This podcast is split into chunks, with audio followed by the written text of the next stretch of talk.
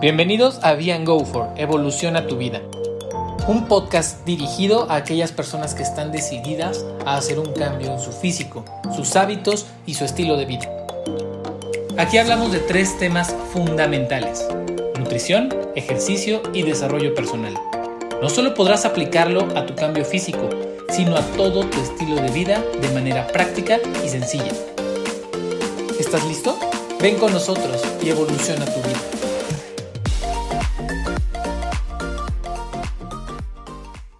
Hola, hola, ¿cómo están? Buenos días, buenas tardes, buenas noches. Bienvenidos al podcast número 3 de Be and Go for Evoluciona tu vida.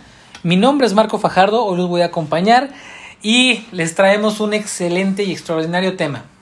No sé si a ustedes les ha pasado al momento de participar en alguna actividad que son los mejores.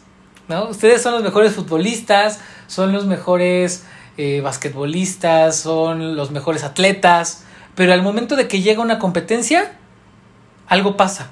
Miedos, inseguridades o simplemente no superan el tiempo que ustedes ya tenían. No pueden dar ese más, ese extra. Y todo eso tiene un poquito que ver con lo que es la psicología del deporte, la psicología deportiva, que es justo el tema que traemos hoy. Y para eso está con nosotros Fernanda Calderón. Fer, ¿cómo estás? Bonita tarde. Hola, bien, aquí grabando por primera vez, pero muy contenta. Fer, bienvenida, es un gusto tenerte acá. Eh, Fernández es psicóloga, eh, psicóloga de la clínica de profesión y bueno, tiene muchas otras cosas que, que, aportar en, estos, en estos temas. Entonces, Fer, lo más importante, punto número uno, ¿y ¿de dónde viene este tema de la psicología deportiva? ¿Nos ayuda en qué? Cuéntanos un poquito. Mira, como, como bien comentas, bueno, la psicología del deporte eh, nació por algunos comportamientos y conductas que se empezaron a observar en atletas de alto rendimiento. Entonces ya se les venía preparando, ya venían con todo el mm, entrenamiento físico, toda la disposición física, pero empezaron a tener algunas conductas que no eran funcionales o autosabotaje o cosas así y se empezó a asociar a temas emocionales. Entonces, de ahí surgió originalmente, pero ahora ya se ha adaptado a no solamente psicología del deporte, sino eh, también a psicología del entrenamiento, o sea, ya para personas que no nos dedicamos al alto rendimiento, pero justamente que también tenemos otras áreas emocionales que, que se están relacionando en algún punto con el deporte. Wow, prácticamente. Súper interesante. Entonces, algo, algo nada más para aterrizar. También entonces, en una persona que está empezando a entrenar, que está también es súper importante revisar toda esta parte de, psicología, ¿correcto? Sí, bueno, o sea, en, ese sentido hay algunas áreas que son fundamentales que la psicología del deporte tiene que averiguar en cualquier persona, ¿no? Como les decía, sea de alto rendimiento o no. Entonces, tiene que ver con su autoimagen, autoestima, motivación, em, autocontrol también en algunas ocasiones, eh, concentración y atención ansiedad, que ese es un tema que puede ser muy constante en temas ya de, de, una actividad física que requiera como mucha presión. Y más o menos evaluar como el entorno, si hay familia, si hay pareja, quienes están ejerciendo más presión sobre la persona alrededor de estas actividades deportivas. Entonces, pues aplica para todos. Ok, una, una pregunta y es bien interesante. ¿Qué toman la psicología como motivación? Mira, de hecho, eh, aquí tengo algunas notas que hice al respecto y tal cual del libro y que, que sí es algo que, que, es una base fundamental, es entenderlo como un elemento clave para lograr una adherencia. Es realmente como una fuerza intrínseca que va a hacer que te, o sea, no te alejes de tu meta o no te alejes de esto al que estás aspirando, ¿no? Exacto, que nosotros en Be Go For, lo platicábamos el, en podcast pasados, es mucho la, la meta clara y el sueño que tú tengas, ¿no? Eh, ya sea individualmente cómo te quieres ver, cómo te quieres sentir, y ya en el, en el ámbito de equipos, ¿no? Porque también es importante eh, que el deporte no nada más es, es individual, sino también es colectivo. Saber hacia dónde quieres y qué tanto quieren, quieren llegar al campeonato, a, superar ciertos obstáculos, a, es lo, a eso le llaman ustedes motivación. Sí, o sea, y además tiene varios elementos, no es nada más uno solo, sino que sí se compone también de otras cosas. Parece que son como muchos temas, pero en realidad no, solamente es darle dirección a ciertas ramas, ¿no? Entonces, justamente dentro de la eh, motivación se evalúa la intensidad, o sea, si estás en un momento en donde esa motivación es una fuerza eh, grande o digamos que hay que trabajarla.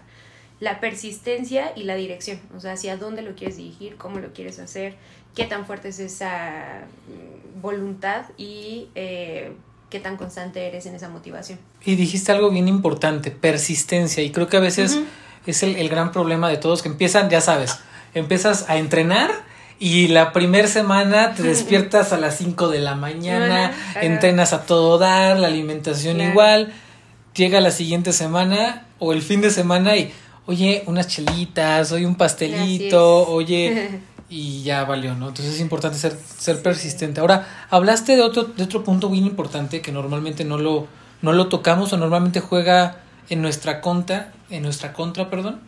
Eh, dijiste ansiedad. ¿A, qué le llaman ansiedad y, en qué sentido? Mira, eh, la ansiedad sí también es una respuesta por algún estrés, pero que ya tiene otras eh, connotaciones, ¿no? Entonces, por eso, de ahí, de ahí la importancia de evaluar a la persona en todo, como en todas las esferas que lo integran, para saber exactamente qué está haciendo el causante de esa ansiedad. O sea, la diferencia es que la ansiedad sí te va a representar alguna sintomatología, te va a dejar inquieto, cosas así. Y además, si es una persona que está teniendo una conducta deportiva y hace cardio y está ansioso, seguro le va a dar taquicardia, ¿no? Entonces esta respuesta fisiológica se va a aumentar. Eh, es, es, muy común que los deportistas la tengan, sobre todo eh, si ya se van preparando y si ya están llegando a, a, un punto en donde va a haber, por ejemplo, una competencia, entonces empiezan a tener síntomas de ansiedad cierto tiempo antes de la competencia. Eh, puede ser muy intenso dependiendo de la persona o puede ser manejable. Entonces. ¿Cómo se manifiesta esa, ansiedad? Mm, te digo, o sea, en algún momento puede ser desde el pensamiento, o sea, sobre qué está, qué está pensando la persona alrededor de este evento que viene. el no poder dormir o cosas así. Eh, ajá, eso puede ser una consecuencia de un pensamiento ansioso, por ejemplo. Y el no poder dormir te va a dar otras respuestas también fisiológicas, ¿no? La taquicardia, como te decía, también es una respuesta por ansiedad y que se presenta en algún momento en específico. Por ejemplo, puede ser que tú ya traigas como algún momento en el día, como tú dices, ¿no? Que sabes que ya viene el viernes y que es el día en el que, no sé, normalmente no te aplicas tanto. Entonces, un día antes, el jueves, ya estás como que ansioso porque sea el viernes, porque va a ser un momento en el que, digamos, que te permites llegar a, ese punto, ¿no? Y pues puede que te vayas metiendo el pie desde el jueves. Realmente si no lo puedes este, controlar o manejar, o entenderlo como un esquema que ya se está saliendo de proporción. Claro, y no nada más, digo, ahorita lo, lo, lo imaginamos muy claro en alguna competencia o algo, pero puede ser hasta el día de pesaje, ya sabes. Exacto. De tu, ya viene, ya viene tu día de chequeo con el nutriólogo, de que te vas a subir a la báscula y te genera ansiedad desde antes porque quizá no, no hiciste lo que debiste de hacer o quizás sí, pero te da ansiedad y tienes toda la razón. Mira, por ejemplo, eso, eso es muy común que pasa cuando te tienes que pesar o, medir, eh, sobre todo es una tendencia femenina. Las mujeres retenemos líquidos y puede ser por lo mismo, o sea, sí se debe a condiciones climatológicas y periodo y demás, pero pasa también que retienes líquidos por, líquidos por alguna razón emocional. No sé, o sea, entre esas se me ocurren otras respuestas, ¿no? Pero es como una común. Wow. O sea, sí, sí afecta en tu pesaje si empiezas con ansiedad. Ahora, una pregunta, Fer. Y en estas partes, digo, también hablaste de, autoestima, que autoestima me imagino que también es todo un mundo, pero cuéntanos como lo más, lo más general. ¿Cómo, cómo, ¿Cómo mides tu autoestima? Mira, o sea, en el sentido estricto de medir existen pruebas que ya están estandarizadas y demás, ¿no? En el sentido de todo lo que tiene que ver con psicología de, deporte no solamente es autoestima, sino también es autoimagen.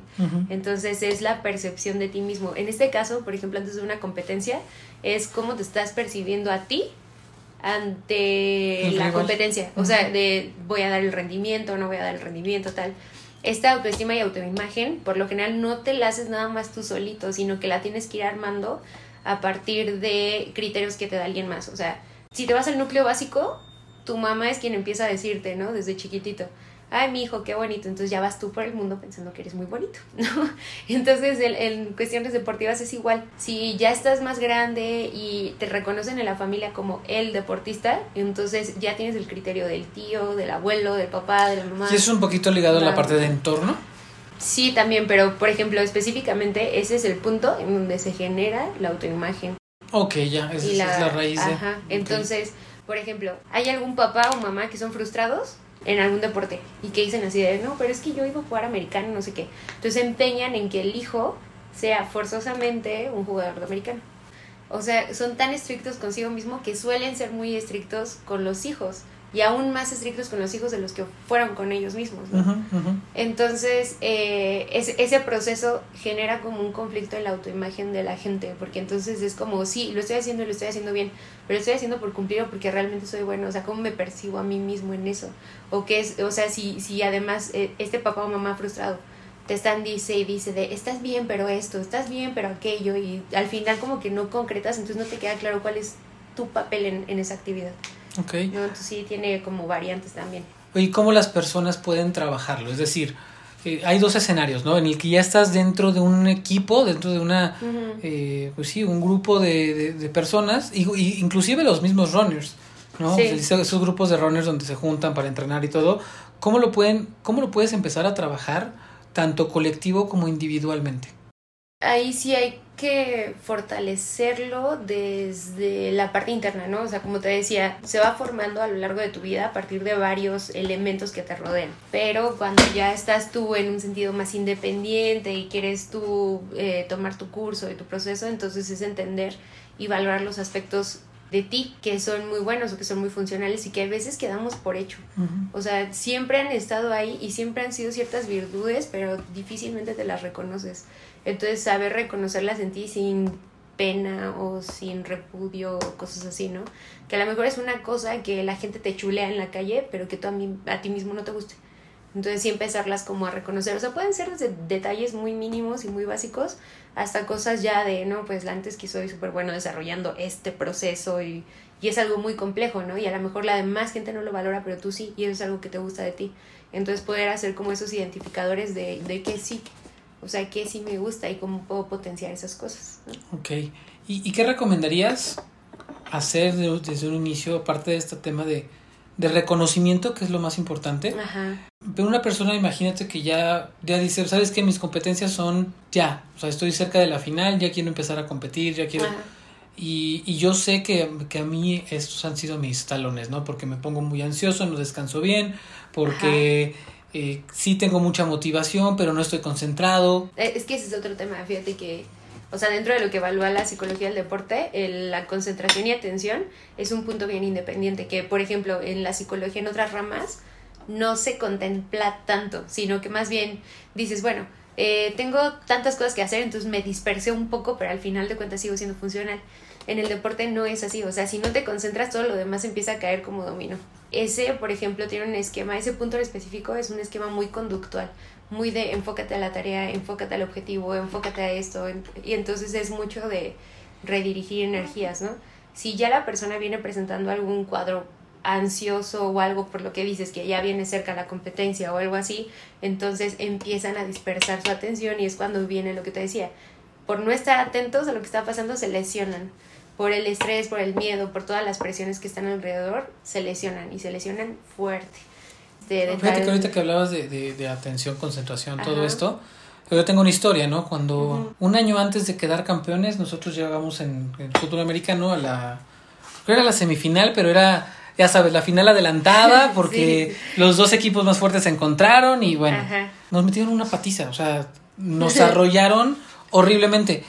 Y en el fútbol americano le decíamos, y hay una película que lo menciona así, como las arenas movedizas.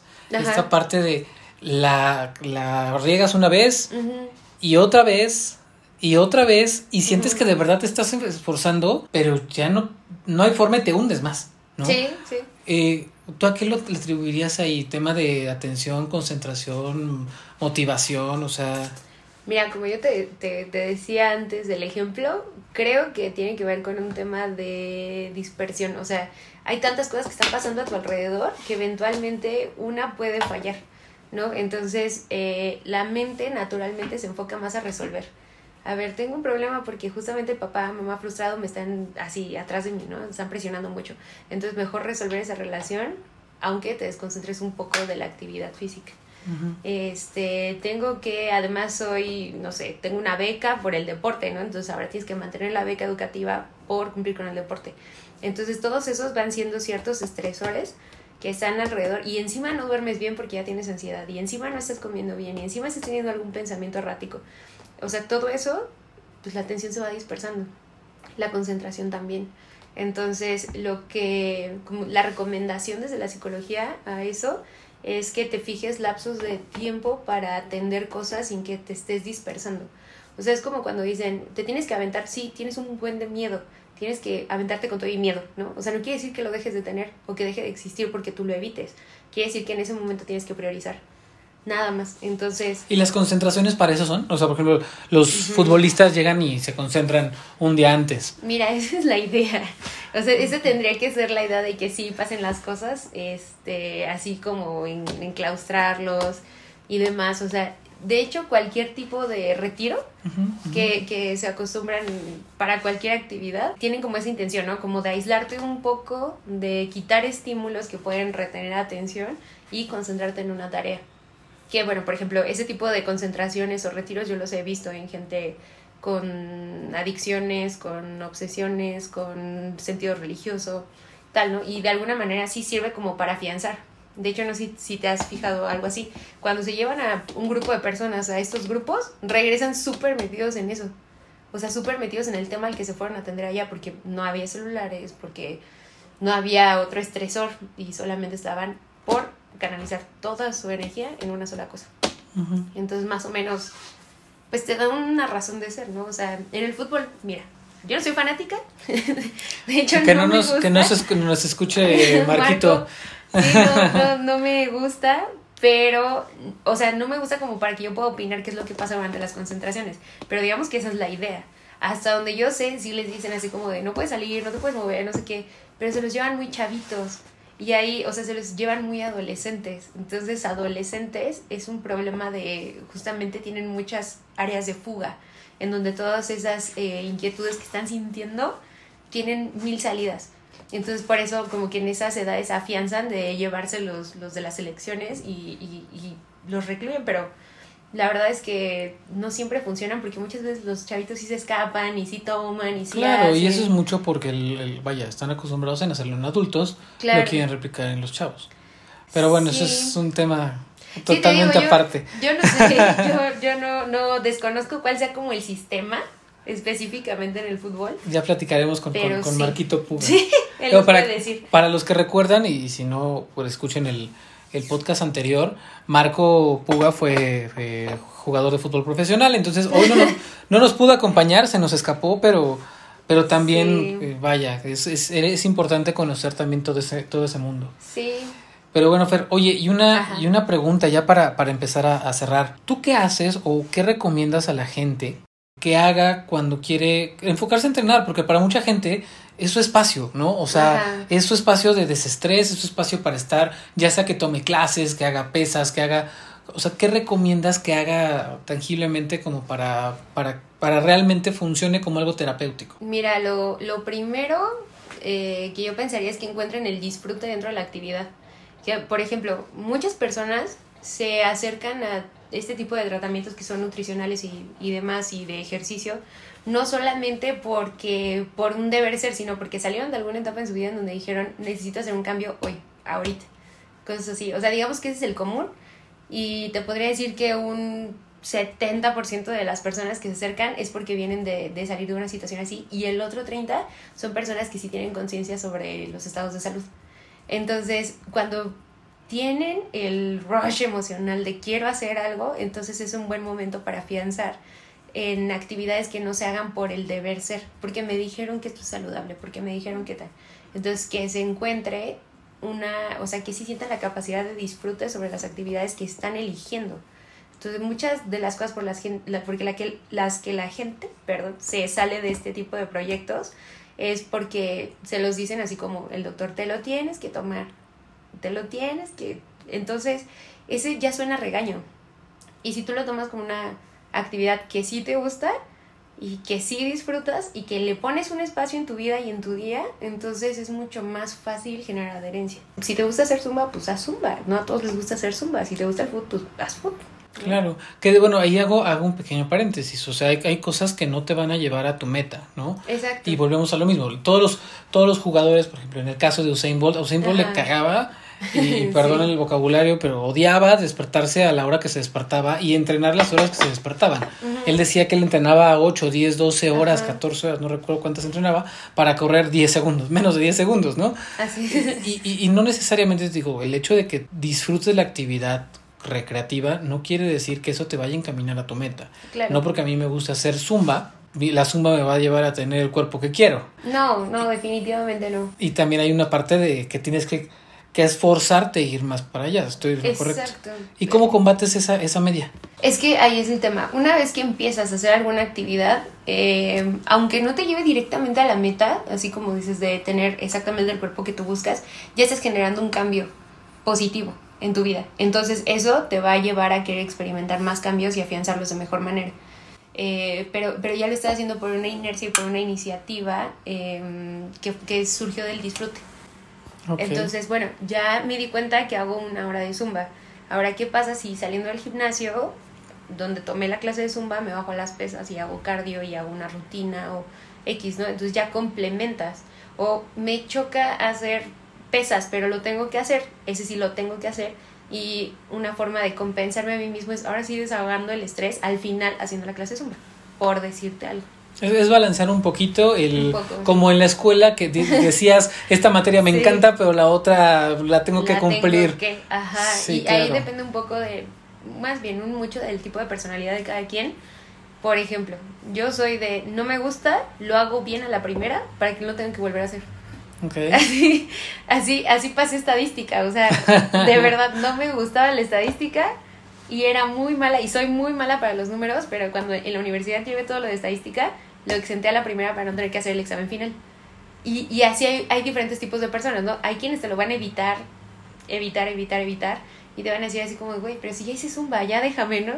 Bueno, sí, pero hay que esforzar y hay que, hay que ayudar a complementar la idea, nada más. Ok, sí, total, totalmente de acuerdo. Y, y he de decir que yo también soy de los que a veces le regullo a las cosas que no me encantan, ¿no? Es natural. Es natural, es sí. natural. Sí, sí, sí.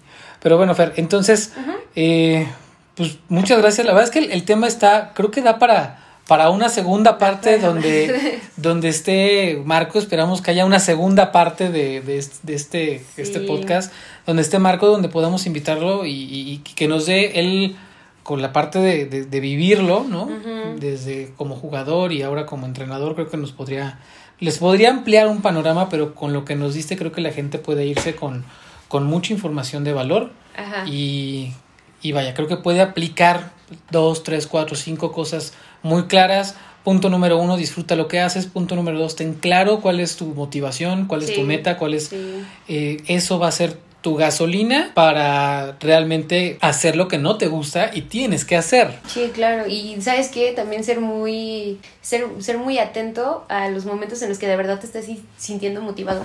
O sea, así como te decía, hay veces que se dan por hecho. Entonces, eh, ¿qué está pasando alrededor de tu vida cuando llegaste un día a las pesas y te fue increíble y te sentiste muy bien? O sea, ¿qué pasó en todo tu día? o qué, qué planes tienes si lo empiezas, por ejemplo, en la mañana, ¿no? ¿Qué, qué planes tienes para ese día? Porque eso te Hasta lo que comiste, lo desayunaste, sí. Puede sí. ser, puede ser. O sea, normalmente los que hacen ejercicio en la mañana apenas van a planear el día y, y les da como ese tiempo y espacio para pensar. Para pensar y de para hecho, planear. De hecho, sí, dicho sea de paso, el hacer ejercicio, digo, y eso como paréntesis, ¿no? Ya, ya hablaremos más del tema, pero... Uh -huh. Lo, están el, el, team que hace ejercicio temprano, el team que hace ejercicio a mediodía, sí. el team que hace ejercicio en la noche. Yo soy de los tres, me encantan en diferentes momentos los tres. Ajá. Y tienes razón, cuando yo entreno en la mañana, me da mucha claridad, me da mucha energía, me siento súper fresco, súper uh -huh. motivado para todo el día y me rinde más el día. Sí. Cuando hago ejercicio en la tarde, una, dos, tres de la tarde, la verdad es que es como un refresh, ¿no? De esas veces como que te, como si me hubiera ido a dormir un ratito, me despierto, me doy sí, un baño sí. y listo, tal cual así funciona el ejercicio. Y cuando lo hago en la noche, la verdad es que me relajo. Ya es un tema de ya no estoy corriendo, ya no estoy. Sí, sí, sí. Yo, a mí me gustan los tres, ¿no? Si tengo que elegir, a veces elijo más la mañana por el tiempo. Porque tú, digo, tú ya me has visto que estoy de aquí para Sí. allá y, y- no, normalmente Sí, no, sí. no hay tiempo para hacer las cosas, ¿no? Pero realmente tienes diferentes cosas en, en todo el día. Sí, yo fíjate que me hiciste pensar, pero no sé qué team soy. O sea, he tenido diferentes momentos en mi vida para hacer diferentes cosas. Entonces depende mucho de las actividades, ¿no? En algún momento me forcé, porque la verdad es que no me gustaba, hacerlo en la mañana, pero entendí que el beneficio era tener eh, un día como más rendidor, ¿no? Y después vi que me empecé a presionar mucho por resolver todo lo del día y ya los tiempos no me daban. Entonces también hay que ser, lo que te decía, muy tangible y muy atento a, a- a eso. Si estamos hablando que también otro de los puntos es atención y concentración, tienes que observar eso. O sea, es un must. O sea, Bien importante, y digo, sal- salió de, de platicarlo ahorita, pero bien importante saber a qué hora te gusta, a qué hora te Sí, sientes o cómodo. te digo, hay veces que no te gusta, pero es cuando mejor lo puedes desarrollar y cuando mejor te queda por tus actividades del día. Entonces es un proceso de adaptación y que tú adaptes esas, como te decía, energías a decir, en ese momento me funciona. Y, y entonces sí, sí hacerlo así, ¿no? En otro momento cambiaron mis actividades y me tuve que mover a la noche, aunque no me gustaba porque ya estaba cansada de todo el día. Y de hecho fui más, in- más inconstante en estar yendo. Pero al final ya lo hice un hábito. Eh, también es, se vale hacer los cambios tantas veces como sea necesario. O sea, si Claro. una semana te funcionó en la mañana y a la siguiente de plano ya no, ok, pues otra vez. Y O sea, depende mucho de tus actividades también, ¿no? Yo, yo recuerdo que en diciembre tenía que, si, si no iba en la ejemplo, mañana, diciembre. ya valió. O sea, tenía que estar ahí a las cinco y media de la mañana en el gimnasio, si no ya valió, ¿no? Y, y a veces no es como de, es que no puedo ir al gimnasio, no, es que hay veces que tienes que ir forzosamente en cierto horario, Claro. porque las actividades del día te, te, te remiten a que solamente en ese horario puedes. Ahorita pues, estamos todos encerrados. Sí, y, y volvemos a lo mismo de, de que necesitas una, una atención, una concentración eh, y también tomarlo como eso, como que es tu, tu momento, el ejercicio debe ser eso, un momento de disfrute, sí le vas a sufrir, o sea, sí va a haber un momento en que ya la última lagartija, sentadilla, lo que sea, Seguro. le vas a llorar, pero es Seguro. parte de, ese, de esa motivación y cuando termines te vas a sentir mucho mejor. Seguro sí. Perfecto, Fer. ¿Algo más que agregar? No, ya, creo que es todo. Yo creo que una segunda parte nos va a ayudar. Perfecto. Este, te- Entonces nos debemos un segundo, un segundo podcast. Eh, amigos, déjenos comentarios, sugerencias, eh, qué les gustaría ver en esta segunda edición, ¿no? Eh, Con un deportista. con un deportista también, porque es bien importante. También Sí. que, que haya un deportista, que haya alguien que, que aporte ese valor real, tangible, ¿no? De alguien que ya lo vivió. Y, y también bien importante que todos aquí hacemos, hacemos ejercicio.